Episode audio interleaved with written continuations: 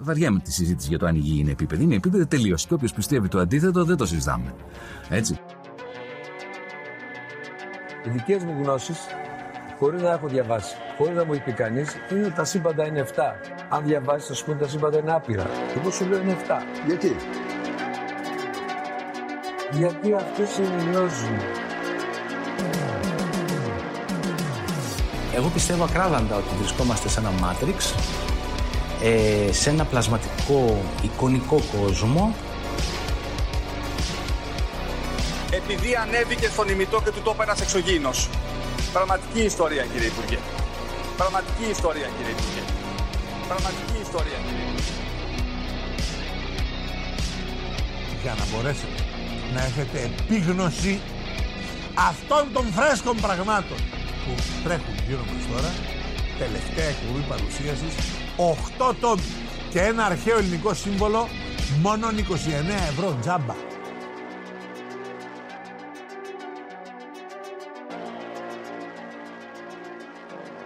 Φίλες και φίλοι καλησπέρα και καλώς ήρθατε σε ακόμα ένα επεισόδιο του Conspiracy Club. Είμαι ο Γιώργος και όπως πάντα μαζί μου ο Δήμος. Δήμο! Γεια σου Γιώργο, γεια σας φίλες και φίλοι ακροατές, ακροάτριες, σε όλα τα μέρη που μας ακούτε στη Λέσχη των Συνωμοσιών για άλλη μια φορά, άλλο ένα επεισοδιάκι. Καλό Πάσχα σε όλους.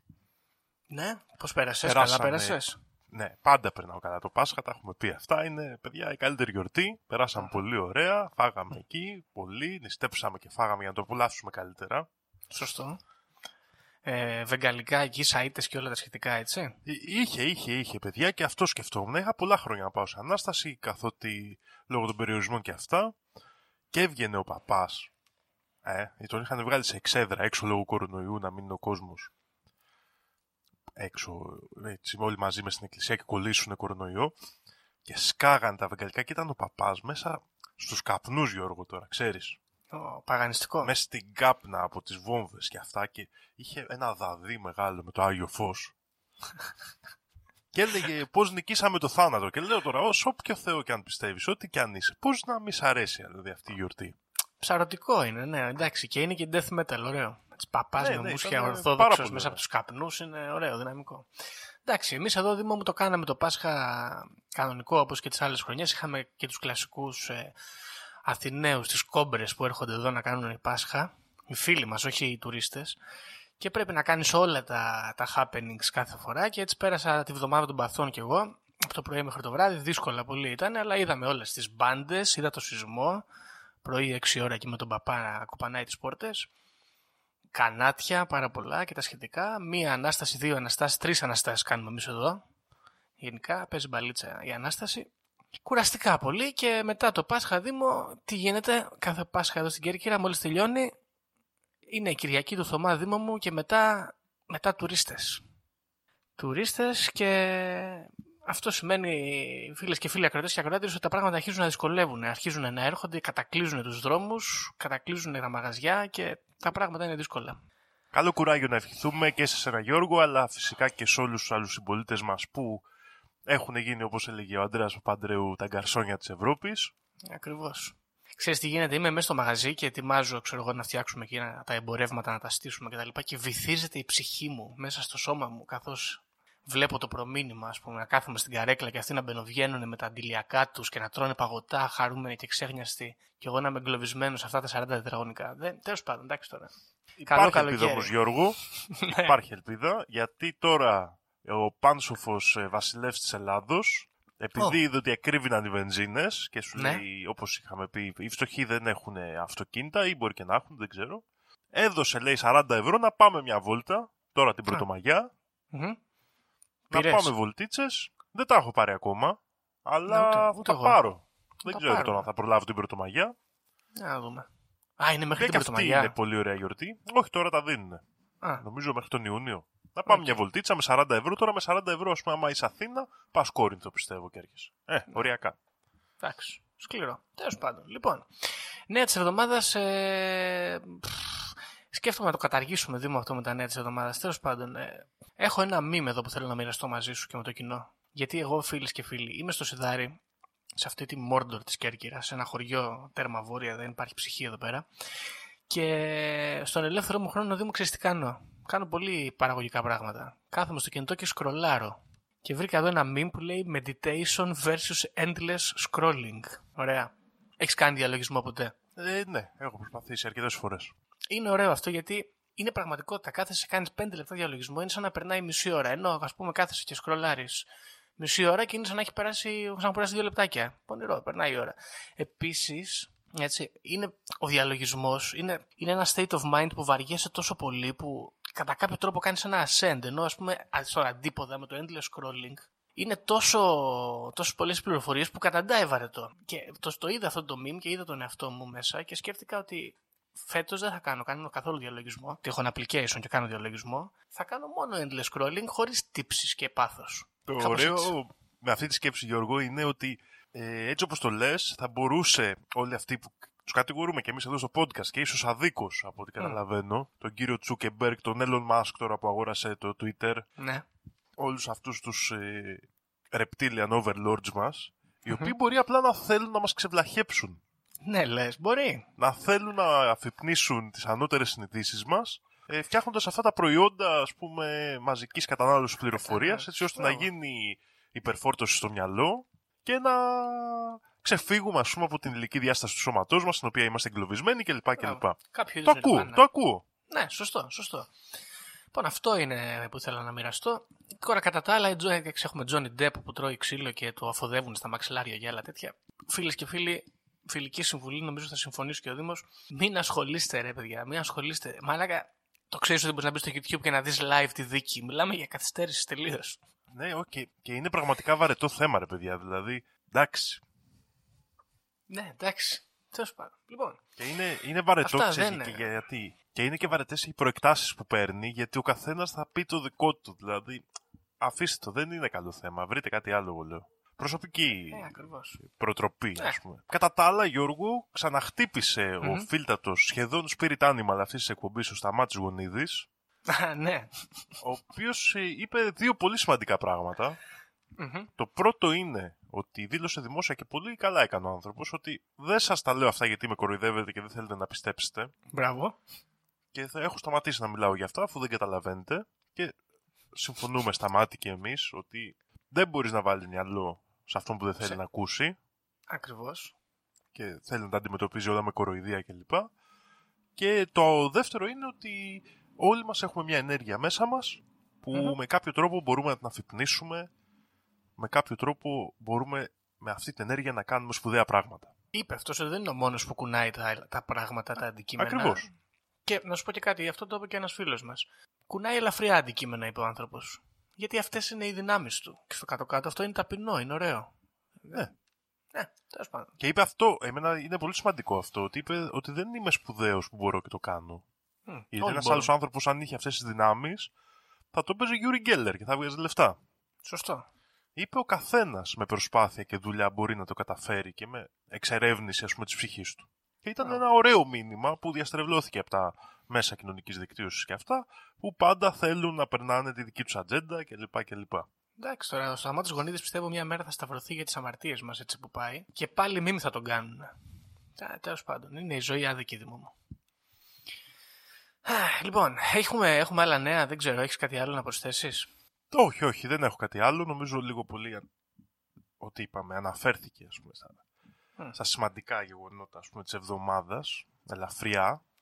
Και θέλω, Γιώργο, σήμερα, Ναι. μιας και μιλήσαμε για αυτή την ενέργεια που έχουμε μέσα μας, Μμμ. και επειδή είμαστε και στο επεισόδιο 69, Ναι. Οχ. Θέλω να μιλήσουμε για αυτό που σε διάφορους πολιτισμούς και θρησκείες κατά τους αιώνες έχει θεωρηθεί η υψηλότερη ενέργεια που υπάρχει στο ανθρώπινο σώμα Ναι. και μιλάω για την σεξουαλική ερωτική ενέργεια, Γιώργο. Α, ωραία, για πάμε. Μάλιστα. Για- γιατί αγχώθηκες, γιατί αγχώνεις. Θες να μας μιλήσεις για το κουνταλίνι, θέλω να πω. Φυσικά και θέλω να σας μιλήσω για το κουνταλίνι. Ωραία, εντάξει, αυτό. Εννοείται αυτό. Το έχω πει σε κοινές παρέες και αυτά. Σε όλους σας πρίζω εκεί να τα λειτουργήσετε. Αλλά σήμερα θα καταλάβετε γιατί σας πρίζω. Και πάμε να ξεκινήσουμε αρχικά με μια απλή έτσι, αποτύπωση της θεωρίας που αφορά το ζήτημα του τι είναι η ερωτική ενέργεια, πώς λειτουργεί και τι κάνει. και μετά θα πάμε και λίγο ιστορικά να δούμε πώς λειτουργεί. Υπάρχει λοιπόν η άποψη, ε, πολύ συχνά και το συναντάμε όπως είπα σε όλη την ιστορία του ανθρώπου, ότι η σημαντικότερη μορφή ενέργειας που κρύβει μέσα στον ένας άνθρωπος είναι η ερωτική σεξουαλική ενέργεια. Και αυτό, Γιώργο και φίλες και φίλοι ακροατές, μπορούμε εύκολα να το καταλάβουμε, καθώς είναι η μόνη ενέργεια του ανθρώπου που μπορεί να δημιουργήσει ζωή. Ναι. Έτσι. Η ενέργεια πάντα και στη φυσική εννοούμε τη δυνατότητα που έχει ένα σώμα να, να προκαλέσει αλλαγές. Εντάξει.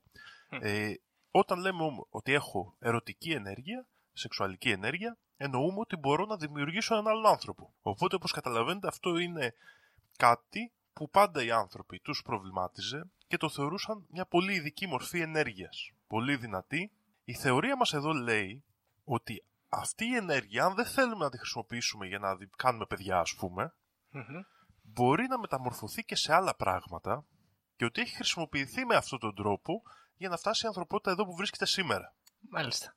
Εντάξει. Οι αναφορές που υπάρχουν αφορούν διάφορες φιλοσοφίες, κυρίως ανατολικές και εβραϊκές. Η έννοια και το όνομα που έδωσε ο Γιώργος, η έννοια της ενέργειας κουνταλίνη, αφορά την Ινδουιστική και αργότερα πέρασε και στη Βουδιστική, ας πούμε, περισσότερο στον εσωτερισμό των θρησκειών αυτών και όχι στο κανονικό κομμάτι τους και αφορά την ενέργεια η οποία βρίσκεται στο, κα- στο πιο χαμηλό τσάκρα, κατοικεί εκεί και εκφράζει την θεία θηλυκή ενέργεια, η σάκτη. Ναι. Και το τσάκρα αυτό βρίσκεται στο, κα- στο τελευταίο μέρος της σπονδυλικής στήλης, στο σημείο που βρίσκονται σχετικά και τα γεννητικά μας όργανα. Μμ. Αυτή η ενέργεια συνδέεται στον Ινδουισμό με την θεά Παρβάτη ή την Άντι Παρασάκτη, οι οποίες είναι θεές της δημιουργίας, κάπως σαν μητέρες θεές, ας το πούμε έτσι, Οκ. αλλά και της καταστροφής. Και αυτή είναι μια σημαντική ιδέα εδώ πέρα για τη σεξουαλική ενέργεια, ότι είναι η ενέργεια που ενώνει τη δημιουργία και την καταστροφή μαζί. Και άρα, τι είναι, ότι έχουμε όταν ενώνεται η δημιουργία και η καταστροφή, Γιώργο; Τι έχουμε δημό. Έχουμε την αναζωογόνηση.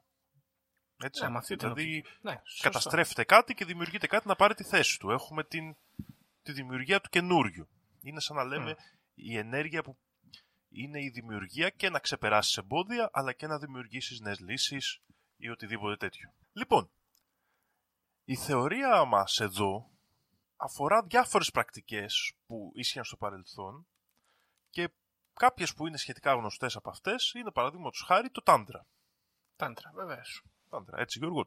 Έτσι. Το είναι. τάντρα, στο δυτικό κόσμο που είμαστε εμείς, έχει συνδεθεί πάρα πολύ με τη σεξουαλική πρακτική. Στην πραγματικότητα είναι ο μυστικισμός του Ινδουισμού. Έχει πολλά άλλα πράγματα πέρα από το σεξουαλικό, δηλαδή η ιστορία και η θεωρία του είναι εσωτερική, θεολογική. Απλά επειδή αυτό, ξέρεις, μπορούσαν να πουλάνε οι γκουρού, σε εμάς συνδέθηκε με το σεξουαλικό. Είναι ο καπιταλισμός. Ναι. Και θα μιλήσουμε και γι' αυτό στη συνέχεια, πώς ο καπιταλισμός έχει καρποθεί αυτή τη σεξουαλική ενέργεια, αλλά θα το κρατήσω λίγο αφού δούμε λίγο τις τεχνικές και τι ισχυρίζονταν άνθρωποι, για να στηρίξουμε ότι όντως έχει αξία να ασχοληθούμε με αυτή την ενέργεια. Στο Τάντρα, λοιπόν, και συγκεκριμένα στο πώς αυτό εφαρμόζεται στο, στο Θηβετιανό Βουδισμό, βασική αξία για την εκ- εκμετάλλευση, ας πούμε, της σεξουαλικής ενέργειας για διαφορετικούς σκοπούς είναι να μην υπάρξει εξπερμάτιση. Μμ. Να δημιουργηθεί δηλαδή στο σώμα σεξουαλική έλξη και ορμή έσ- έως και στο ακραίο επίπεδο ας το πούμε Οκ. και να μην δημιουργηθεί εξπερμάτιση ή να γίνει οργασμός χωρίς εξπερμάτιση.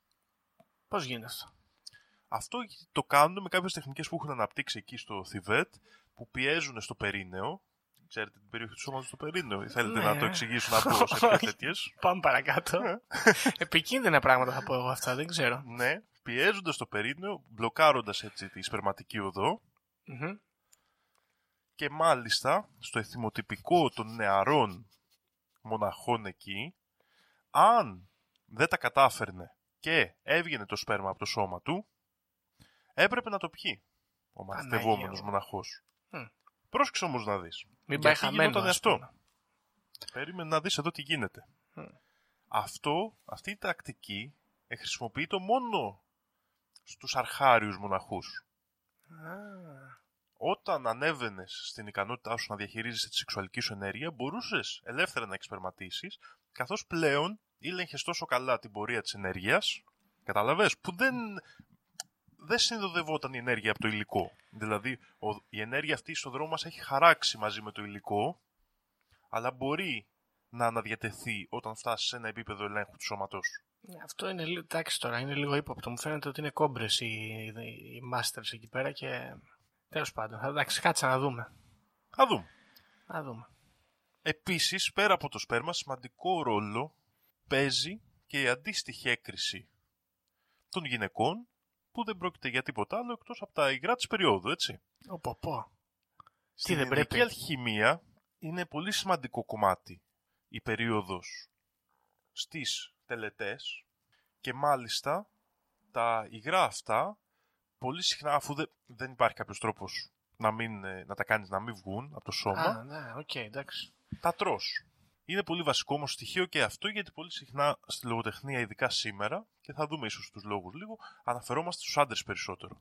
Επίσης, όταν μιλάμε για σεξουαλικά κόλπα μεταξύ άντρα και γυναίκας, υπάρχουν και τεχνικές όπου η γυναίκα κλέβει, αναφέρονται τεχνικές, κλέβει την ενέργεια του άντρα κρατώντας το σπέρμα εσωτερικά της. Α, πα, πα. Αυτό με, την, ε, Μιλώντας με, για την την, αλχημία. με, με τη γυναίκα η οποία κλέβει την, ε, την ενέργεια ας πούμε, του άνδρα είναι κάτι που διέπει και το δυτικό πολιτισμό με δαιμόνια γυναίκες οι οποίες... Φυσικά και θα μιλήσουμε Πολύ για αυτά Γιώργο, για την έννοια συγκεκριμένα του σούκουμπους και ίνκουμπους. Σούκουμπους και ίνκουμπους ακριβώς. Και θα δούμε και λίγο πώς ίσως σχετίζεται με, την, ε, με αυτά που θα πούμε σήμερα, γιατί είναι σημαντικό κομμάτι. Εδώ πρέπει να κάνουμε μια σημαντική σημείωση για όλο το επεισόδιο, γιατί εδώ πρέπει να ξεχωρίσουμε λίγο την ταντρική παράδοση από την παράδοση που λέμε κάμα σάστρα ή που περιλαμβάνει την πολύ γνωστή κάμα σούτρα. Μμ. Η παράδοση της κάμα σάστρα περιλαμβάνει τεχνικές για τη βελτιστοποίηση της απόλαυσης. Το κάμα, έτσι ονομάζεται στα Ινδικά, και είναι πολύ διαφορετική από την ταντρική παράδοση η οποία χρησιμοποιεί σεξουαλικά μέσα με σκοπό την έβρεση της ανώτερης ψυχής μας και την απελευθέρωσή μας που λέγεται μόξα. Έτσι, είναι πολύ σημαντικό αυτό και Γιώργο όπως είχαμε δει την σεξουαλική μαγεία την χρησιμοποίησαν και στη Δύση και την έφεραν διάφοροι άνθρωποι μεταξύ των οποίων και ο Άλισερ Κράουλι για τον οποίο μιλήσαμε Ναι, ναι. ένα-δύο επεισόδια πίσω. Σωστά. Έτσι. Δηλαδή είμαστε σε αυτό το πλαίσιο. Μιλάμε ουσιαστικά αυτό το επεισόδιο. Θα μιλήσουμε για τη σεξουαλική μαγεία, αλλά και μια συνωμοσία για το πώς χρησιμοποιείται σήμερα. Κάπως έτσι. Οι ιδέες αυτές του Τάντρα έχουν επηρεάσει βαθύτατα και τον Ταοισμό, που και εκεί διδάσκονται τεχνικές, όπως είπαμε, για τον περιορισμό της εξπερμάτισης, πώς αυτά τα υγρά να μένουν εσωτερικά ώστε η σεξουαλική ενέργεια να απλώνεται στο σώμα και να, δημι- να δημιουργικά να εκτείνεται, παραδείγματος χάρη, στο τσακρικό σύστημα και να λειτουργεί με καινούριους δημιουργικούς τρόπους από την κλασική σεξουαλική έκφραση. Και το σημαντικό εδώ είναι ότι στο Τάο αυτή η ενέργεια η ερωτική μπήκε και στα πλαίσια του Yin και του Yang, όπου ο άντρας έχει Yang σεξουαλική ενέργεια, η γυναίκα έχει Yin, ο άντρας έχει την ενέργεια του παραδείσου, η γυναίκα έχει την, την ενέργεια της γης και είναι αποσυνδεδεμένοι. Οπότε, μέσω μόνο της σύνδεσης αυτών των δύο ενεργειών και της πραγματικής ανταλλαγής τους, δηλαδή ο άντρας να πάρει ένα μέρος yin ενέργειας και η γυναίκα να πάρει ένα μέρος yang ενέργειας, μπορεί να δημιουργηθεί το jing το λεγόμενο, η ανώτερη μορφή σεξουαλικής ενέργειας, η οποία μπορεί να γίνει το ki που λέμε στο τάο, η ζωτική ενέ- δύναμη, που μπορεί μέχρι και να γιατρέψει ασθένειες, αλλά και να κάνει τους ανθρώπους να ζήσουν έως και αιώνια, υποστηρίζουν κάποιοι μοναχοί του τάο. Να ρωτήσω κάτι, με συγχωρείς. Μμμ. Άρα εκεί ας πούμε μπορείς να αποκτήσεις μόνο μέσω του σεξ με, τη- με το αντίθετο φύλλο; Ναι, αλλά με έναν τρόπο τέτοιας ισορροπίας που η ανταλλαγή είναι σωστή, ο συνδυασμός των ενεργειών είναι τέλειος, καταλαβέ, Ναι, οκ. και μπορείς να φτάσεις σε αυτό το επίπεδο μέσω του σεξ. Και γι' αυτό στο Τάο είναι η αρχαιότερη θρησκεία στην οποία βρίσκουμε, Γιώργο, σημείωση για το πόσο σημαντικός είναι ο γυναικείος οργασμός. Και μπράβο τους. Έτσι, γιατί λέει ότι αν δεν δημιουργηθεί ο γυναικείος οργασμός, το γιν δεν βγαίνει, άρα μένει ανισόπεδη Δεν ας γίνεται πούμε, η η ανταλλαγή σύνδεση. ενέργειας. Ακριβώς. Εδώ βλέπουμε δηλαδή κάτι άλλο, το οποίο χρησιμοποιείται σεξουαλική ενέργεια σαν συνδυασμό και χρειάζεται, ας πούμε, το ζευγάρι χρειάζεται το σεξ για να μεταφερθεί και να γίνει ανταλλαγή.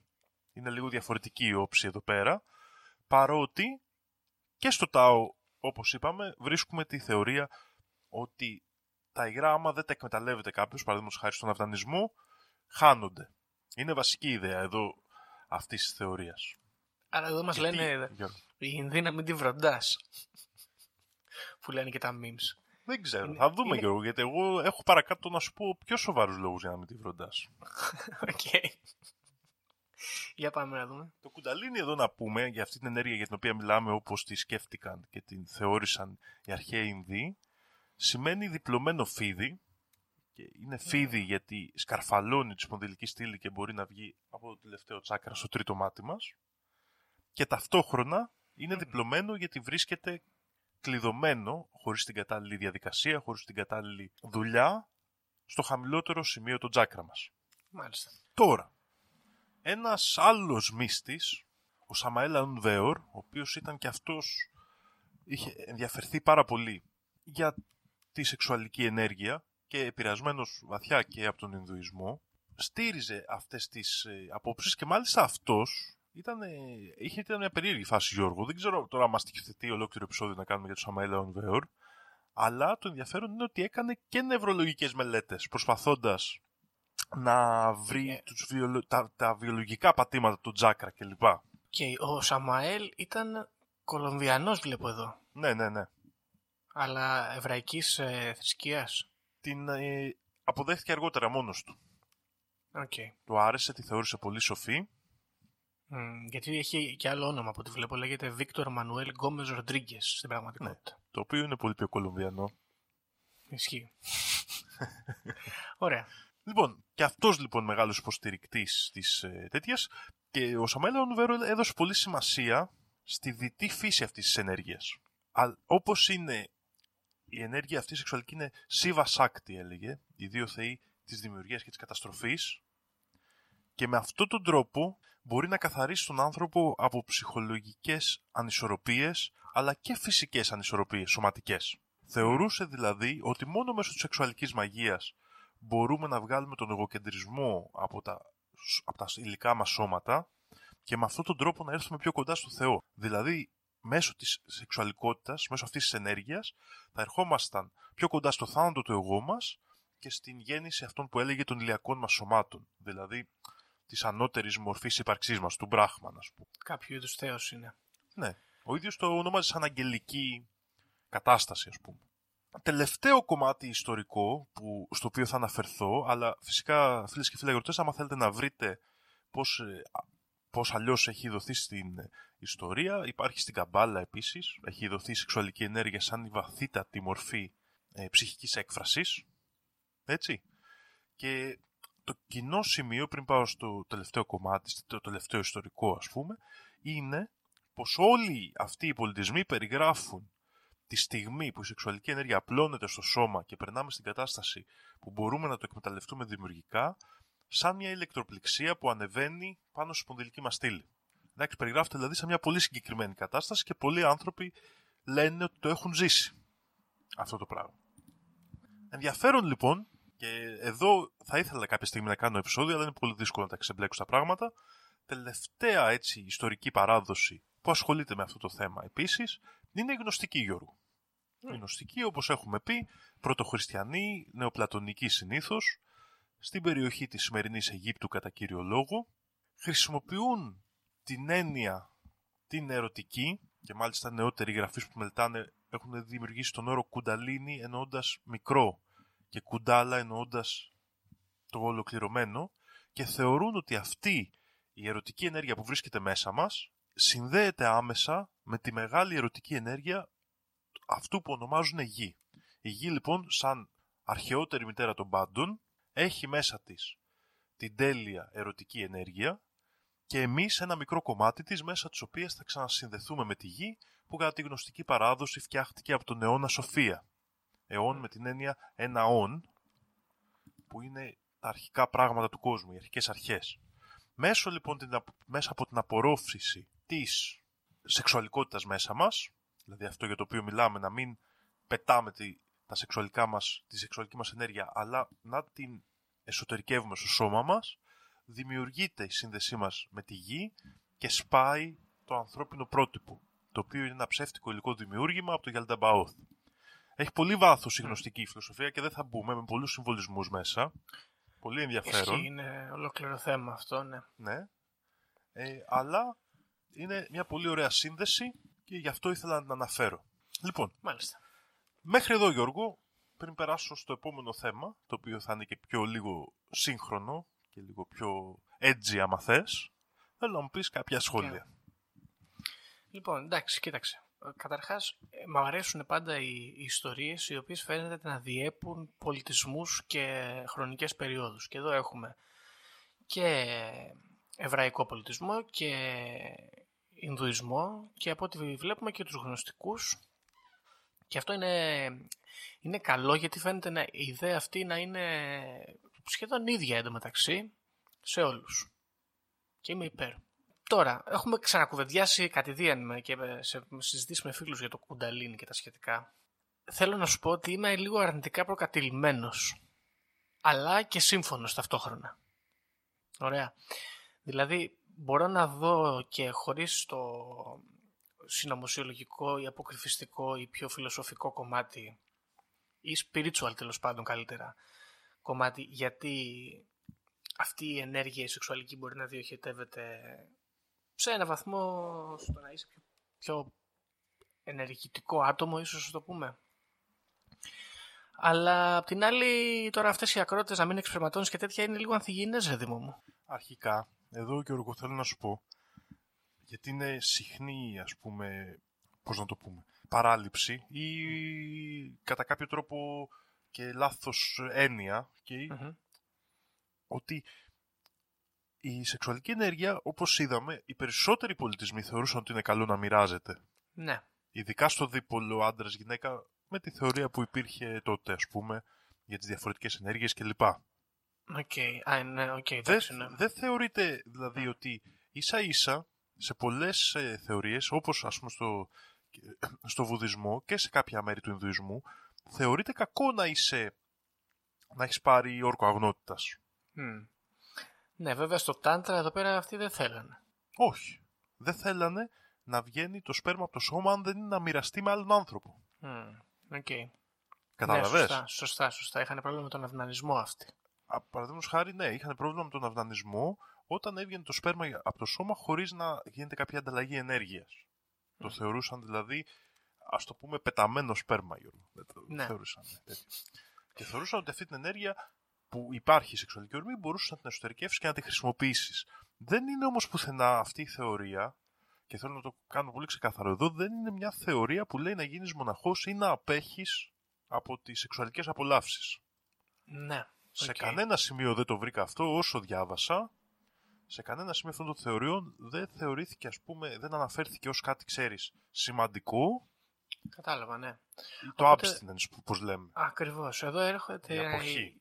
Η, η- η ερώτηση συγκεκριμένη. Ας πούμε ένας χριστιανός μοναχός, ο οποίος ε, απέχει από, από αυτά τα εγκόσμια. Ε, μπλοκάρει την ενέργεια του αυτή που της συσσωρεύει και την, κατά κάποιο τρόπο προσπαθεί να την εξουδετερώσει, ας πούμε. Αν δεν την αφήσει ελεύθερα να ρεύσει στο σώμα του, το οποίο μπορεί να γίνει και ασυναίσθητα, με βάση τις διαδικασίες που διάβασα, θεωρώντας το δηλαδή κάθε μορφή σεξουαλικής διέγερσης και αίσθηση στο σώμα αρνητικό και προσπαθώντας να το πιέσει, μπορεί να την μπλοκάρει.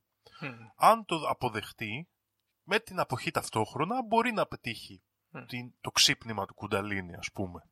Καταλάβεις, Ναι. οπότε έχει, και- έχει να κάνει και λίγο με τη δουλειά και πώς το βλέπει. Πώς το κάνει αυτός μόνος του. Ακριβώς.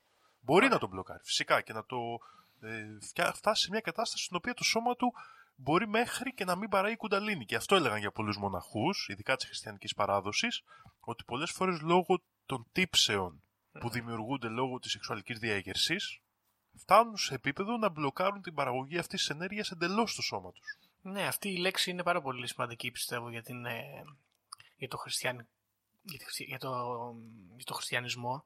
Η λέξη τύψης και ειδικά για τους καθολικούς είναι το κύριο εργαλείο με τις θρησκείες, οπότε πολύ πιθανόν εδώ να μπλοκάρουν οι, οι, οι μοναχοί το κουντάλι και είναι πρόβλημα. Δεν θα κρίνω εγώ Ναι, τώρα. ναι, ναι. Πήγα να κρίνω, αλλά δεν θα κρίνω.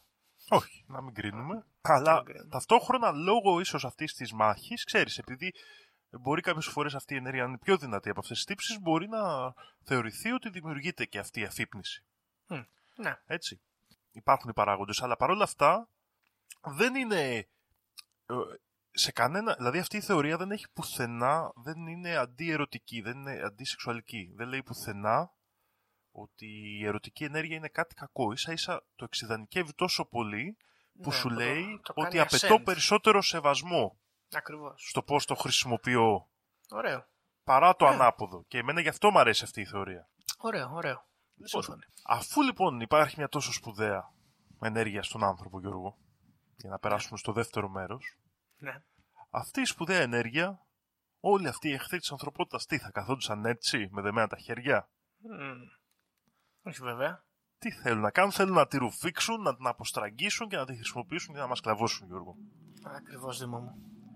Και εδώ θα περάσουμε στην καβαλιστική παράδοση, γιατί έτσι στο δυτικό κόσμο έχουν επικρατήσει οι... να αναφέρουμε αυτούς τους δαίμονες, ας τους πούμε έτσι, τους σεξουαλικούς δαίμονες, όπου σούκουμπους ονομάζεται ο θηλυκός σεξουαλικός δαίμονας και σημαίνει στα εβραϊκά αυτός που κοίταται από κάτω, Μμ. όπως κοίταται η γυναίκα στο Ιεραποστολικό, και ίνκουμπους που λέγεται αυτός που είναι από πάνω. Όπως Μάλιστα. κάθεται ο άντρας στο Ιεραποστολικό, ας πούμε.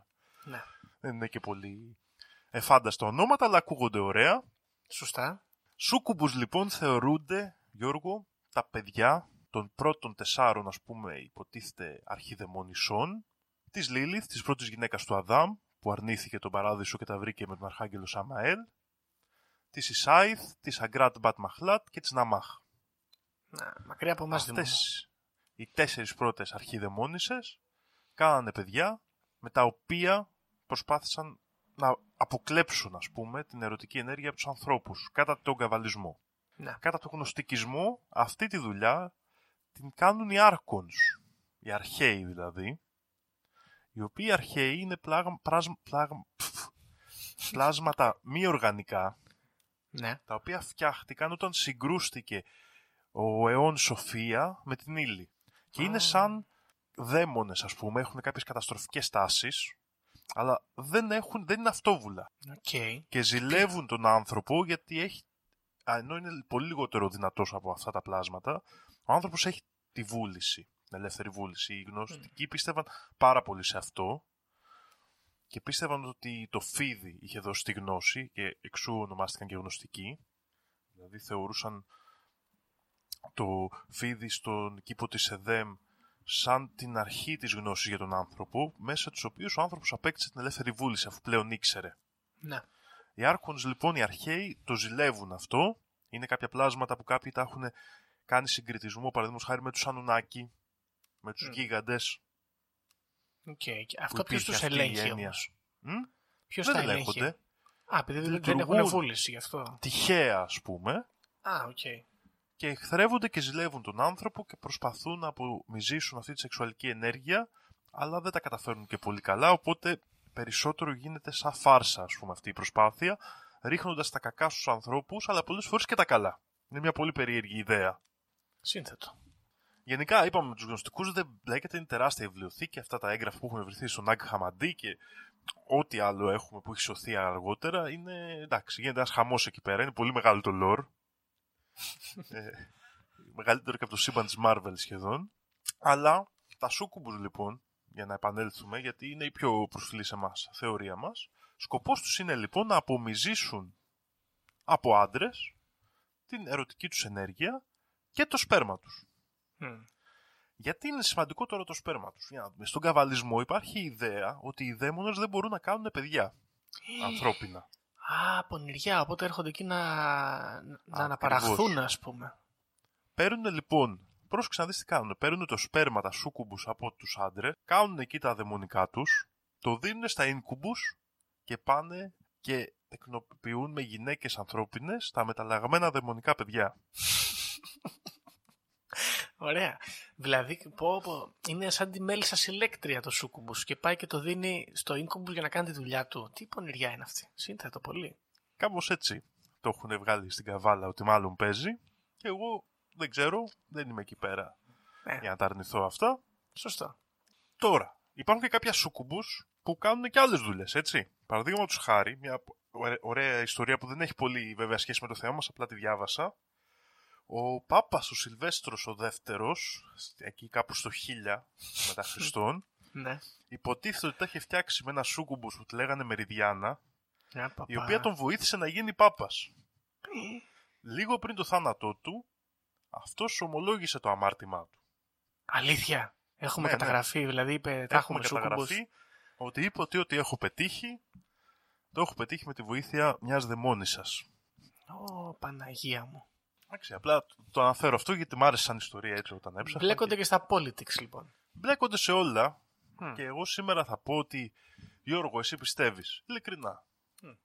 Αν δεχτούμε όλο το λόρο, ότι όλη τη, αυτή τη γνώση που παίρνουμε σήμερα από τους αρχαίους πολιτισμούς, ότι η σεξουαλική ενέργεια είναι τόσο σπουδαία. Και αν δεχτούμε ότι με κάποιο τρόπο και πε- μέσα από τον συμβολισμό, κάποια πλάσματα, κάποιοι άνθρωποι, οι σατανικοί, κάποιες καταστάσεις θέλουν να μας απομυζήσουν αυτή τη σεξουαλική ενέργεια.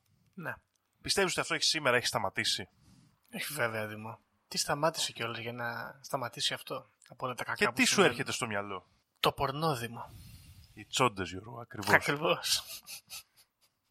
Είναι καμπάλα οι τσόντες, ε. Οι τσόντες, λοιπόν, Η παπαρίγα η καλή. έχουν φτιαχτεί, υποτίθεται. Τώρα εδώ υπάρχουν πολλές θεωρίες, θα τις εξετάσουμε μία-μία, δεν είναι και πολύ διαφορετικές. Ναι. Η πρώτη είναι ότι τα σούκουμπους καταλάβανε, και τα ίνκουμπους, τα ίνκουμποι δηλαδή και σούκουμποι, ότι πλέον σου λέει γιατί να πηγαίνουμε έναν έναν Ναι. να τους παίζουμε μπάλα. Μμ. Αφού μπορούμε να φτιάξουμε ένα βίντεο και μέσα από αυτό να συνδεόμαστε και να απορροφούμε τεράστιες μορφές σεξουαλικής ενέργειας. Ναι, αλλά το σπέρμα πάει χαμένο γιατί εσύ τη βροντάς μόνος σου. Ε, πάει χαμένο, αλλά δεν χρειάζονται τόσο πολύ. Α. Γιατί α, σου την λέει δεν θα κάνουν κάνουμε τη- και τόσο δαιμονικά παιδιά, αφού τώρα ρουφάμε αβέρτα. Ναι, οκ, σωστά. Έτσι. Ναι, σωστό. Άρα λέει ότι πολλοί πορνοστάρ είναι οι ίδιοι σούκουμποι και Σούκουμπι ίνκουμποι. και ίνκουμπι. Ω, πα, πα, οι οποίοι πα. κάνουν αυτή τη δουλειά πλέον για να καταστρέψουν τη σεξουαλική μας ορμή, να καταστρέψουν και τη δημιουργική μας ορμή, αφού πλέον δεν μπορούμε να αφυπνίσουμε το σώμα Ναι. μας μέσω της ερωτικής ενέργειας και να απομυζούν τεράστιες ποσότητες ερωτικής ενέργειας κάνοντας τα παντοδύναμα. Και τους βάζουμε και σπίτι μας, Δήμα, μόνοι μας. Πα, πα. Σκληρό. Η άλλη θεωρία λέει ότι αυτό δεν είναι δουλειά των σουκούμπους ή ίνκουμπους, τα οποία ίσως λέει αυτή η θεωρία μπορεί και να μην υπάρχουν και το ακούω αυτό, αλλά είναι δουλειά ανθρώπων Μμ. που απομυζώντας αυτή την ενέργεια μας κρατάνε κατευνασμένους και επιθύμιους. Ε, Επίσης, ε, θέλω να πω σε αυτό το σημείο ότι την ιδέα του να μην αυνανίζεις και να μην βλέπεις καθόλου πορνό, αλλά να μην αυνανίζεις καθόλου και να μην βλέπεις καθόλου πορνό, ε, την ε, στερνίζονται πάρα πολύ οι κύκλοι των alpha males στο ίντερνετ. Έχω δει εγώ. Σου λέει μην αυνανίζεσαι κύριε, grind and hustle μόνο. Δούλευε, ξέρω εγώ. Γιατί κάθεσαι εσύ, βλέπεις τσόντε, ας πούμε, παίζεις. Και μετά δεν έχεις κουράγιο να πάει να βγάλεις τα λεφτά, να κάνεις υπερορίες, να δουλέψεις παραπάνω στα Burger Kings και στα McDonald's για να γίνεις entrepreneur στο μέλλον. Κατάλαβες. Τώρα, εγώ Γιώργο συμφωνώ με αυτό, με το στόχο δεν συμφωνώ, με την πρακτική άμα χρησιμοποιήσετε για κάτι που είναι ωραίο, συμφωνώ. Προσωπικά, Ναι, εντάξει, να σου οκ, πω. αλλά ναι. Δεν συμφωνώ με το στόχο, Δεν θες να κάνεις grind and hustle. δεν θέλω να κάνω grind, όχι. Εντάξει. Δεν θεωρώ. Γιατί ξέρεις τι κάνεις τώρα. Αφαιρείς μια. Αν θεωρήσουμε αυτή τη θεωρία, ότι ο άνθρωπος. ότι το έχουν βάλει εκεί την τζόντα για να μας κατευνάζουν. Ναι, ναι. Άμα το θεωρήσεις αυτό, τότε. Βγάζεις όλη Το την αφε- ε, πνευματικότητα.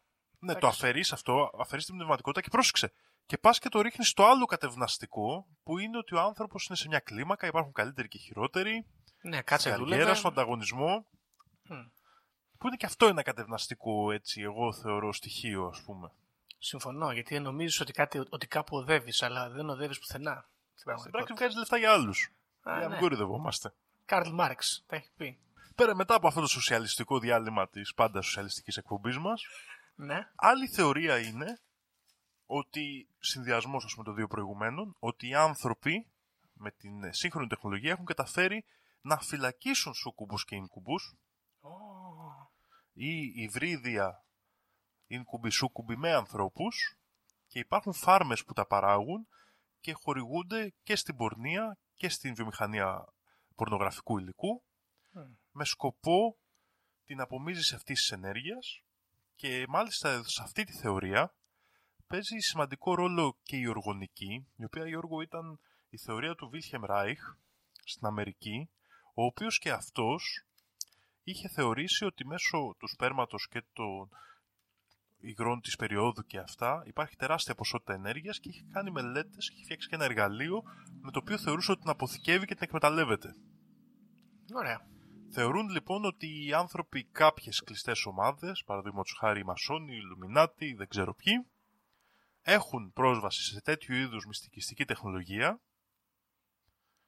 και η βιομηχανία πορνού είναι ουσιαστικά μια φάρμα από σούκουμπι και ίνκουμπι, τα οποία ρουφάνε αβέρτα τη σεξουαλική μας ενέργεια και τη χρησιμοποιούν για την ανάπτυξη των αφεντικών μας, ας το πούμε έτσι. Ε, μία παρατήρηση είναι ότι σε κάθε περίπτωση η βιομηχανία πορνό δεν κάνει καλό, σύμφωνα εδώ με τις απόψεις. Και δεύτερον, ε, στη θεωρία των ερπετόμορφων, ωραία, οι εξωγήινοι αυτοί έχουν έρθει εδώ και με τους Ανουνάκη μπορούμε να το πούμε, για να ουσιαστικά να φαρμάρουν τους ανθρώπους. Ωραία. Προσπαθούν λοιπόν, σύμφωνα με τους, για τους επετόμορφους, και υποτίθεται ότι τρέφονται και αυτοί με τα συναισθήματά σου και με τα, με τα αρνητικά σου, με τα κατώτερα συναισθήματά σου. Οπότε πάλι εδώ, αν αφαιρέσεις την σπουδαιότητα της ενέργειας αυτής και την θεωρήσεις κάτι πιο ευτελές, θα μπορούσαμε να πούμε ότι και οι ερπετόμορφοι they're after you, after your κουνταλίνη. Ναι, κοίτα, ταιριάζει αυτή η θεωρία εδώ γιατί μπορείς να πεις ότι με αυτόν τον τρόπο σε κάνουν να την ξοδεύει συνέχεια την ερωτική σου ενέργεια, να την αφήνεις στο χαμηλότερο επίπεδό της, στο τελευταίο τσάκρα, να μην την αφήνεις ποτέ να διαχέεται στο υπόλοιπο σώμα σου, οπότε και θα διαλυθούν, όπως έλεγε ο Σαμάιλ Αουνβέορ, τα αρνητικά σου συναισθήματα, θα ε, ενισορροπήσει πάλι η ψυχολογία σου. Ακριβώς. Άρα μένει σε μια μόνιμη κατάσταση φόβου και κακών συναισθημάτων και ψυχολογικής ανισορροπίας και είσαι ευαίσθητος για την απομίζηση, ας πούμε, και έτσι. Ναι. Λίγο πολύ, Γιώργο, αυτή είναι η θεωρία. Δεν βλέπω να έχω κάποιο άλλο στοιχείο. Υπάρχουν εδώ διάφορες μετά άλλες απόψεις και σύγχρονοι οδηγοί για το πώς να το εκμεταλλευτείς αυτό. Ναι, γιατί εγώ έχω μείνει με αυτή την απορία, Δήμο. Δηλαδή, ας πούμε, εγώ τι μπορώ να το κάνω όλο αυτό το κουνταλίνι, άμα το διοχετεύσω, ας πούμε. Ε, μπορώ από να, ό,τι ας, διάβασα... Μπορώ να κουνάω ελαφριά αντικείμενα. Από ό,τι διάβασα, δεν ξέρω αν θα μπορείς να κουνάς ελαφριά αντικείμενα, Γιώργο. Είναι μια κατάσταση όμως στην οποία πρώτα απ' όλα, αν συμβεί, λένε όλοι, σίγουρα θα το καταλάβεις. Ωραία. Καλό αυτό. Επίσης, όταν σου συμβεί, λένε, θα νιώθεις για πάρα πολλές μέρες ανήσυχος, γιατί όπως είπαμε είναι και δημιουργική και καταστροφική ενέργεια.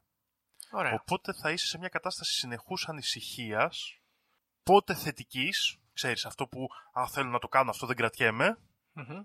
πότε αρνητικής. Α, δεν μου αρέσει αυτό καθόλου στον εαυτό μου, πρέπει να φύγει όπως είναι. Ωραία, ωραία, ωραία, το ακούω.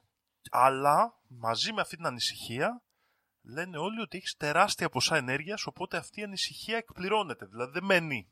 Δεν μένεις παθητικός ποτέ όταν ναι. νιώσεις αυτό το ξύπνημα. Καλό είναι Σε κάθε περίπτωση. Υπάρχει όμως, λέει, υπάρχουν περιπτώσεις στην οποία αν δεν είσαι έτοιμος ψυχικά και το κάνεις ή σου συμβεί τυχαία ή το κάνεις μέσω συγκεκριμένων πειραμάτων όπως παραδείγματος χάρη του να μην ευναντίζεσαι ή να απέχεις από το ολόκληρη τη σεξουαλική δραστηριότητα για πολύ καιρό, που μπορεί να μην έχει καλό στην ψυχή σου, γιατί δεν μπορείς να διαχειριστείς αυτά τα επίπεδα ενέργειας. Ωραία. Έτσι. Δηλαδή υπάρχει και η διαχείριση αυτής της ενέργειας, δηλαδή δεν ε, είναι κάτι εύκολο από ό,τι εδώ θεωρείται. Δηλαδή δεν είναι κάτι το έφτασες και λύθηκαν τα ζητήματα. Γι' αυτό σύγχρονοι έτσι οδηγοί αυτό που προτείνουν είναι όταν κάνεις τα πειράματα να, μην, να τα κάνεις μέχρι 7 μέρες σιγά, σιγά, για να δεις πώς θα νιώσεις και αν αρχίσεις και νιώθεις αρνητικά ότι δεν είσαι ακόμα έτοιμος και πρέπει να καθαρίσεις λίγο τη ζωή σου από άλλες επιρροές okay, για να ναι. το ξαναπροσπαθήσεις και επίσης προτείνουν ότι η πιο καλή και ο πιο καλός και σύντομος ας το πούμε έτσι δρόμος ε, είναι να προσπαθείς να έρχεσαι σε οργασμό χωρίς την εξπερμάτιση ή να φτάνεις πολύ κοντά στον οργασμό και να μην τον αφήνεις να ολοκληρωθεί. Αυτά είναι τα σημεία δηλαδή που αφήνουν την κορυφή. Δηλαδή να, να δανειστείς παραδείγματος χάρη, να φτάσεις πάρα πολύ κοντά στον οργασμό, να σταματήσεις και μετά να εκμεταλλευτείς αυτή την ενέργεια παραδείγματος χάρη για να ζωγραφίσεις. Ναι, αυτό είμαι σίγουρος ότι δε- δεν είναι πολύ υγιεινό βέβαια. Είμαι 99% σίγουρος. Δεν διάβασα κάπου, Γιώργο, ότι, δεν, είναι- ότι είναι ανθυγινό. Δεν ξέρω κιόλας. Ειδικά για τον άνδρα. Κάτι έχει να κάνει εκεί με τον προστάτη. Θυμάμαι τα έλεγε ένας φίλος γιατρός αυτά. Τέλος πάντων. Κοίτα, αυτό που έχω διαβάσει εγώ για τον, προσ... για τον προστάτη είναι ότι αν δεν εκσπερματίσει σε κάποια τακτικά χρονικά διαστήματα, ίσως υπάρχει κίνδυνος παραπάνω για καρκίνο του προστάτη. Ναι. Αλλά η έρευνα που βρήκα αφορά επίπεδα μηνών. Ναι, οκ. Όχι και όλη την ώρα. Εντάξει. Λοιπόν, εδώ θέλω να πω δύο θεωρίες που και μοιάζει λίγο με αυτή τη θεωρία του alpha male και αυτά που είπες νωρίτερα ε, που σχετίζονται με αυτά αλλά εγώ θεωρώ ότι είναι παρεκκλήσεις εδώ της γενικής μας θεωρίας σήμερα. Μμ. Η μία είναι το edging Ναι. Το οποίο edging είναι ένα σεξουαλικό παιχνίδι, ας το πούμε έτσι, στο οποίο πάλι έρχεσαι κοντά στον οργασμό και δεν τον αφήνεις να ολοκληρωθεί. Αλλά η διαφορά και γιατί είναι παρέκκληση αυτής της θεωρίας είναι ότι στόχος του είναι να αυξήσει, ας πούμε, την σεξουαλική ειδονή και όχι την αφύπνιση του ανθρώπου. Δεν ανοίγει το τρίτο μάτι, απλά Δεν τελειώνεις ανοίγει το καλύτερα. τρίτο μάτι. Ναι. Ναι, εντάξει. Εντάξει, οπότε, όπως καταλαβαίνετε, δεν είναι αυτό το πράγμα. Απλά το αναφέρω γιατί τώρα τελευταία το είχα το είδα και σε μια σειρά. Πώς τη λένε αυτή τη σειρά, ρε Γιώργο, που είναι με τα παιδιά και ασχολείται με τι ορμόνες και αυτά που είναι οι ορμόνες κάτι τέρατα, το έχεις δει; Α, ναι, το Big Mouth. Κάπως έτσι, ναι, Big Mouth μάλλον, ναι. Ναι, κάπως Τέλος πάντων, έτσι. και εκεί ας πούμε έκανε, είχαν βάλει το παιδάκι και έδειχνε ότι του είχε πει ένας να κάνει edging. Α Μμ. πούμε. Ότι είναι πολύ παζόρικα, ας πούμε, για να αυξήσει την απόλαυσή του. Λοιπόν. Και η άλλη περίπτωση, πάρα πολύ διάσημη, είναι το No Nut November. Ναι, αυτό σίγουρα δεν είναι καλό. Το οποίο είναι, ξεκίνησε σαν meme που κορόιδευε λίγο αυτές τις ιδέες. Ναι, και τώρα κάθονται και το κάνουνε. Και Challenge. Ξέρεις τι, έχει γίνει ένα περίεργο πράγμα τώρα εδώ. Κάποιοι το κάνανε για πλάκα και μετά είπαν ότι ένιωσαν πάρα πολύ ωραία και το συνέχισαν. Ας πούμε, μελέτησαν τέτοιες θεωρίες σαν αυτές που λέμε τώρα. Α, Κάποιοι το κάνουν όπως είπες και εσύ, αλλά μετά εκμεταλλεύονται αυτή την ενέργεια για χαζούς σκοπούς. Όπως να πηγαίνουν να γκραϊντάρουν. ναι. Ε, είναι μια περίεργη κατάσταση γενικά. Γιατί ξέρεις, δεν, δεν στηρίζεται και πολύ καλά σε όλο το υπόλοιπο εθιμοτυπικό. Κοίτα, ξέρεις τι γίνεται. Τον ώρα το November, μιας και ξεκινάει από meme, απευθύνεται σε, μα- σε μεγάλη μάζα και νομίζω ότι μια μεγάλη μάζα δεν θα ασχοληθεί εύκολα με το να προσπαθήσει να ανοίξει το τρίτο μάτι της. Ναι, ναι. Ε, Οπότε, ναι, υπάρχει πρόβλημα εδώ. Υπάρχει λοιπόν ε, θέμα και οι, οι μελετές και είναι το τελευταίο πράγμα που θα πω εγώ σήμερα για αυτή τη θεωρία είναι περιγράφουν την ιστορία της ανθρωπότητας ουσιαστικά σαν μια μεγάλη περίοδος στην οποία ο χριστιανισμός προσπαθούσε να περιορίσει τη δημιουργία του κουνταλίνη κάνοντας το σεξ κάτι κακό, κάτι που Αμαρτία, ναι. ε, μια αμαρτία και τώρα θεωρούν ότι έχουμε περάσει στην εποχή που κάνουν, ε, που πάλι περιορίζουν τις ιαματικές ιδιότητες αυτής της ενέργειας προσπαθώντας να κάνουν υπερσεξουαλικότητα στους ανθρώπους να μην μπορείς να αντισταθείς, να χρειάζεται πολύ μεγάλη αυτοπιθαρχία Και να μην ξοδεύεις δοκιμάσεις συνέχεια την εύκολα, να μην ενέργεια. κάνεις πολύ σεξ, να την ξοδεύεις συνεχώς, οπότε και πάλι, δηλαδή περάσαμε από το ένα άκρο στο άλλο, ας το πούμε έτσι. Θέλει μια ισορροπία. Θέλει μια ισορροπία. Τώρα αυτή η ισορροπία μπορεί να είναι και φυσική και εγώ θέλω να ελπίζω ότι ξέρεις, καμιά φορά όταν έρχεσαι από μια περίοδο πολύ καταπιεσμένος, θα κάνεις την υπερβολή μέχρι να βρεις τα πατήματά σου. Θέλω να πιστεύω ότι Έρχεται κάποια μόνος στιγμή θα έρθει μόνος του. Αυτή η ισορροπία και εκεί πιστεύω ότι θα γίνει ξέρεις, ένα ascend ας πούμε, στον άνθρωπο, ελπίζω εγώ που είμαι πάντα αισιόδοξος. Θα βγουν τα κουνταλίνι έξω και θα γίνει ο χαμός, Γιώργο. Θα έρθουν τα πάνω κάτω. Θα έρθουν τα πάνω κάτω, θα βγει, θα ανοίξουν τα τρίτα μάτια. Δεν μου σαν την κόμπρα θα χτυπήσει το κουνταλίνι εξερχόμενο από το τρίτο μάτι. Και Μιας θα και είναι φέρει και τα πάνω φίδι. κάτω, θα δημιουργήσει τη νέα ζωή, θα μπούμε στη νέα εποχή, Γιώργο. Εγώ τώρα το που είναι το πιστεύω. υδροχώου, δεν ξέρω, μήπως είναι τώρα Ναι. η ώρα. Τώρα θα σκάσουνε. Λοιπόν, ε, μέσα σε όλα αυτά Δήμο, δεν μπορώ να μην θυμάμαι την ατάκα από το, τα φτηνά τσιγάρα που λέει ο άνθρωπος πρώτον ότι θέλει να δωρήσει το σπέρμα του στη φιλοσοφία υπάρχει εδώ κάποιο είδους παραλληλισμός με το τρίτο μάτι και το Ακριβώς. δεν θέλω να γαμίσω, θέλω να ηρεμήσω. Μήπω έλεγε- ε, ανήκει ο Ρένος σε κάποια μυστικιστική γνωστική ομάδα και τα Γνωστικό. ξέρει όλα αυτά και πετάει μηνύματα έτσι; Είναι, μαζί με το Σαμαρά, μήπως είναι μαζί; Ξεκάθαρα γνωστική, γνωστικό ωραίο. παρεάκι. Ο Σαμαράς στο σεξ αυτή την ώρα είναι το καλύτερο. Τι έλεγε. κάτι. Η αλήθεια είναι ότι είναι ένα παρεάκι πιο γνωστικό από το δικό σου. Σίγουρα. Ωραία. Κοίτα.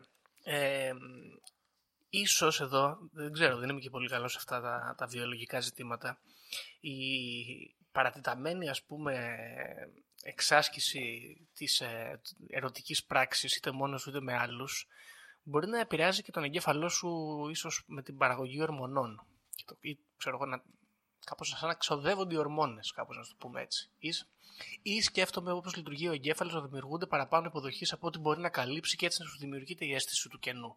Και κάπως έτσι να δημιουργείται αυτή η ιδέα. Να το κάνω λίγο πιο ορθολογικά. Ναι, Γιώργο, είναι πολύ πιθανό αυτό που λες. Δηλαδή, μπορεί να υπάρχουν λόγοι και αυτό είναι που έλεγα πριν και για τον Σαμάι Λαουνβέρο, ότι προσπάθησε να βρει τέτοιες συνδέσεις, μελετώντας νευρολογία και λοιπά πράγματα. Η πραγματικότητα εδώ είναι αρχικά ότι η πορνογραφία ειδικά, όχι τόσο ο αυνανισμός, σίγουρα έχει και άλλα κακά, τα οποία τα έχω παρατηρήσει και εγώ στη ζωή μου, ας πούμε, τα οποία είναι η δημιουργία προτύπων λάθος για το πώς γίνεται ο έρωτας και επίσης ε, λάθος προτύπων ας πούμε εμφανισιακών και λοιπόν έτσι που απομακρύνουν τους ανθρώπους ερωτικά και σεξουαλικά μεταξύ τους γιατί προσπαθούν να παίξουν ένα θέατρο σκηνοθετημένο από κάποιον άλλον. Ε, σε αυτό δηλαδή είναι, είναι φυσικό και αυτή ας πούμε, η αντίθεση έχει δημιουργηθεί από πολύ κόσμο. Ε, ταυτόχρονα όμως εγώ πιστεύω, να σου πω την αλήθεια, σε αυτή τη θεωρία, πιστεύω στην ανωτερότητα της σεξουαλικής ενέργειας γιατί σου λέω εμένα με ιντριγκάρει ότι είναι η μόνη ενέργεια στον άνθρωπο που μπορεί να δημιουργήσει ζωή. Και γι' αυτό από μένα έχει μια σπουδαιότητα από μόνο της και πιστεύω ότι μπορεί να διοχετευτεί διαφορετικά. Ναι, οκ. Κοίτα, γενικά εγώ έχω μια μικρή αρνητική προκατάληψη με, την, ε, με τις ιδέες αυτές των, ε, των τσάκρα και των εσωτερικών ενεργειών του ανθρώπου που μπορούν να έχουν και κάποιες περαιτέρω ας πούμε χρήσεις διαφορετικές από τις προφανείς τέλος πάντων. Ε, αλλά εδώ τουλάχιστον έχει πλάκα γιατί αν σκεφτείς ρε παιδάκι μου ε, ε, και στην κανονική ζωή το σεξ είναι κάτι το οποίο είτε θα το θεωρήσεις κάπως, θα το βλέπεις κάπως ρομαντικά είτε θα το δεις κάπως μιμιδιακά, θα κάνεις πλάκα και ξέρω ή οτιδήποτε τέτοιο. Ε, εδώ το κάνουμε transcend, το αλλάζουμε, το μεγαλώνουμε και του δίνουμε μια υπερβατική έννοια. Είναι ωραίο. Είμαι υπέρ, αισθητικά τουλάχιστον. Και γενικά, να πω εγώ και εδώ να βάλω το παράδειγμα, ότι ακόμα και αν πηγαίνεις για την απόλαυση, Ναι. είσαι πονηρός και πονηρή, το να το αντιμετωπίζεις το ερωτικό κομμάτι έτσι, θέμα διερεύνησης και ξέρεις, εξερεύνησης και λοιπά, βάζοντας το Δουλεύει. δηλαδή σε ένα υψηλό, ψ- πιστεύω ότι και στο θέμα της απόλαυσης γίνεται ανώτερο έτσι. Σαν υποπροϊόν ας πούμε. Κάπως Γιατί έτσι, είναι- ε, Είναι Σαν σαν, σαν, σαν ανθυποβολή. να... Όχι μόνο αυτό, είναι σαν τη μαγειρική να μαγειρεύεις για να φας και να μαγειρεύεις βάζοντας δημιουργικότητα μέσα και ψάχνοντας ας πούμε... Μμ. Δηλαδή ό,τι θεωρείς σημαντικό, ξέρεις, του δίνεις περισσότερη αξία, η ενέργεια που πέφτει το ολοκληρώνει περισσότερο. Σωστό, σωστό. Το ακούω αυτό. Δεν διαφωνώ. Χμ. Μάλιστα. Οκ. Okay. Δήμο, εσύ πόσο κοντά είσαι στο να διοχετεύσεις το κουνταλίνι σου, πιστεύεις; Στα υπόλοιπα Κοίτα. τσάκρα. Δεν ξέρω, αλλά τις εποχές ας πούμε, γιατί είμαστε άνθρωποι που πέφτουμε σε αμαρτίες, έτσι δεν είμαστε πάντα δυνατοί, Μμμ. αλλά τις εποχές ας πούμε που γενικά εγώ την κατανάλωση πορνογραφίας την έχω σχεδόν εκμηδενίσει ε, αυτό ήδη νιώθω ότι μου έχει κάνει καλό στη ζωή μου να πω την αλήθεια. Έτσι. Δηλαδή αν, δεν ξέρω αν, είναι πιο, αν μου έχει κάνει πιο πολύ καλό ότι έχω σταματήσει να διαβάζω τα νέα ή η τσόντα. Ναι. έτσι, νομίζω μάλλον η τσόντα όμως να σου πω την αλήθεια Οκ. αν μου έλεγες μια ποια απόφαση είσαι περήφανος για τον εαυτό σου, θα σου έλεγα είμαι πολύ περήφανος που έχω σταματήσει να βλέπω τσόντες. Ωραία. Σίγουρα έχω νιώσει, αλλά θέλει 4-5 μέρες. Ναι. Έχω νιώσει να είμαι πολύ πιο ενεργός. Το... λέ- Να έχω μια σπιρτάδα όταν θέλω να ξεκινήσω πράγματα. Οκ. Έτσι, που αν ε, ας πούμε έχω έρθει σε έντονη, ας πούμε, σεξουαλικές, έντονες σεξουαλικές πράξεις, δεν την έχω. Είσαι πιο νωχελικός. Είμαι πιο νωχελικός. Εγώ επιμένω ότι κάτι παίζει με την τεστοστερόνη εκεί πέρα, αλλά δεν είμαι σίγουρος πρέπει να το κοιτάξουμε. Πιθανότατα να έχει βιολογικούς παράγοντες, γιατί ξέρεις και όλα αυτά τα μυστικιστικά και θεολογικά Ε, από Μπορεί κάπου να, βα- προκύπτουν, ναι, ναι, μπορεί να εντάξει. βασίζονται σε παρατηρήσεις του ανθρώπου και να είναι Ναι, ναι, ναι. πάνω στο υλικό πλαίσιο. Εγώ αυτό μπορώ να το δεχτώ ξεκάθαρα. Οκ. Έτσι. Α, ε, βέβαια, εγώ πάντα θα το πω εδώ, πιστεύω, παιδιά, πιστεύω σε, στην ύπαρξη ανώτερης ψυχής, ανώτερου εαυτού. Δεν, ξε- δεν έχω αποφασίσει ακόμα με ποιο τρόπο, οπότε με ακουμπάει και αυτό το κομμάτι. Την ψάχνεις εσύ. Ωραία. Την ψάχνω, Σωστό. ναι. Καλά κάνεις. Λοιπόν, να πούμε σε αυτό το σημείο, γιατί εντάξει, μερικοί είναι και εργαζόμενοι και εμείς, όπως είπαμε, είμαστε σοσιαλιστικό podcast. Παιδιά, εντάξει, δεν είναι γιατί δεν θα καταστραφεί και η ανθρωπότητα από το πόρνο, απλά με ρέγουλο από ό,τι φαίνεται. Και οι άνθρωποι αυτοί δουλειά κάνουν. Μην είναι και Όχι, άνοιγοι και- μου. Επίσης να πούμε ότι, εντάξει, δεν είναι... Δεν φταίει ο άνθρωπος. Ε, Είναι, η κατανάλωση είναι επιλογή. Κατανάλωση. Σωστά. δηλαδή, σωστά. αν εγώ τρώω McDonald's, δεν φταίει αυτός που ψήνει τα μπέργκερ στο McDonald's. Ναι, ρε, και παιδί μου, παχαίνω. κοίταξε, κοίταξε, και μια και πιάσαμε την κουβέντα για το πορνό. Δεν ξέρω αν μιλήσαμε πιο πολύ για πορνό ή για κουνταλίνη σήμερα εδώ μεταξύ.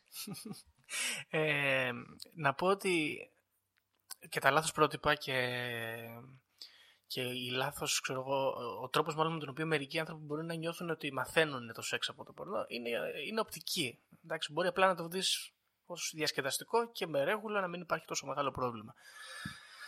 Παρ' όλα αυτά, Δήμο, εγώ θέλω να σου πω ότι αυτό το πράγμα με το κουνταλίνι, προσωπικά εγώ δεν το έχω νιώσει ιδιαίτερα. Ε, βέβαια, μπορεί να φταίει ότι με, σε περιόδους που δεν είναι τόσο πολύ είναι... μ, ακούγεται πολύ περίεργο αυτό, μας κάστο. Ας μην φλέξουμε. Ε, ενδέχεται να, εί- να έχει να κάνει τέλος πάντων και με τη γενικότερη ψυχολογία. Το γεγονός ότι δεν έχω καταλάβει πολύ καλά το πώς ρέει το κουνταλίνι μου μέσα στα Ναι, υπόλοιπα τσάκρα. Μα αυτός το λέει και η θεωρία, γιατί άμα είναι μπλοκαρισμένα Ναι, ναι, ναι. τα υπόλοιπα τσάκρα σου, Πού να πάει, πού να δεν πάει. μπορεί να ρεύσει ενέργεια. Δεν έχει το φίδι να πιαστεί χέρια. Δεν είναι Ναι. σαύρα. Σωστά. Και τώρα έχω μια τελευταία ερώτηση να σου κάνω τώρα. Μήπως και συνάντησες πουθενά το Reiki σε αυτή την όλη ιστορία; Ε, όχι. Όχι. Και επίσης να πω ένα άλλο παρα- πράγμα εδώ πέρα για, τη... για το κουνταλίνι. Υπάρχει κουνταλίνι γιόγκα, Οκ. εντάξει, που είναι μορφή γιόγκα η, οπο- η οποία υποτίθεται ότι μέσω πρακτικών ε, είτε στάσεων είτε αναπνοών και λοιπά και έχει και ψαλμούς αυτή έχει και σ- τέτοια με τα χέρια που κάνουν έχει τέσσερις ε, δηλαδή φάσεις αυτή η γιόγκα μπορεί να αφυπνίσει αυτή την ενέργεια έτσι ε, αλλά δεν, ανα- δεν ε, έχει σεξουαλικές πρακτικές Ναι, Εντάξει. Οπότε Έχει το να- διαχωρίζω με τα λίγο, γιατί άμα τσάκρα. ψάξετε θα δείτε κουνταλίνι γιόγκα και την ενέργεια κουνταλίνι που είναι κάτι διαφορετικό. Μάλιστα. Οκ. Λοιπόν, ε, το καλύψαμε πιστεύεις; Κοίτα, πιστεύω το έχουμε καλύψει. Ιστορικά έχουμε άπειρα σημεία να πιαστούμε και νομίζω ότι είπαμε ήδη πάρα πολλά. Ε, εμένα, Γιώργο, αυτό που λέω μου φαίνεται πάρα πολύ ωραίο και το ε, συμφωνούσε μαζί μου και ο Καρλ Γιουνγκ, ο οποίος έχει γράψει «Κουνταλίνη και η ψυχολογία» ένα βιβλίο. Ε, μου φαίνεται πολύ ενδιαφέρον, του- τουλάχιστον σαν αρχέτυπο, η σεξουαλική ενέργεια. Όπως τα αρχέτυπα που ονόμαζε ο Καρλ Γιούγκ, δηλαδή τις κοινές παραστάσεις, τις κοινές δημιουργίες του ανθρώπινου πολιτισμού, μου φαίνεται τουλάχιστον σαν κομμάτι της παγκόσμιας παράδοσης, αν όχι κάτι ανώτερο. Μμ. Και θεωρώ ότι έχει σημασία, είναι ωραίο να μελετηθεί, σαν τέτοιο τουλάχιστον. Σύμφωνοι, εντάξει. ε, ακόμα και μόνος σου άμα την ψαχτείς, πλάκα φαίνεται να έχει η όλη διαδικασία. Ε, ωραία, οκ. Οπότε, φίλες και φίλοι ακροατές και ακροάτριες, αν έχετε κάποια σχέση με το κουνταλίνι σας, το έχετε εξερευνήσει, το έχετε χειραγωγήσει ή οτιδήποτε, να μας στείλετε να μας ενημερώσετε για πρακτικές ή αποτελέσματα. Αν έχετε κάποια τρομερή ένσταση η οποία αποδεικνύει ότι όλο αυτό το πράγμα είναι προβληματικό και όχι συμφέρον επίσης να μας ενημερώσετε, να έρθει κόντρα. Και νομίζω ότι με αυτά θα σας αφήσουμε. Έχει ενδιαφέρον. Μπορεί να, το, μπορεί να γίνει έρευνα προσωπική στο, πάνω στο ζήτημα. Και ψαχτείτε, παιδιά, ψαχτείτε, τσάμπα είναι. Οπότε με αυτά θα σας αφήσουμε και θα τα πούμε στο επόμενο επεισόδιο. Γεια χαρά.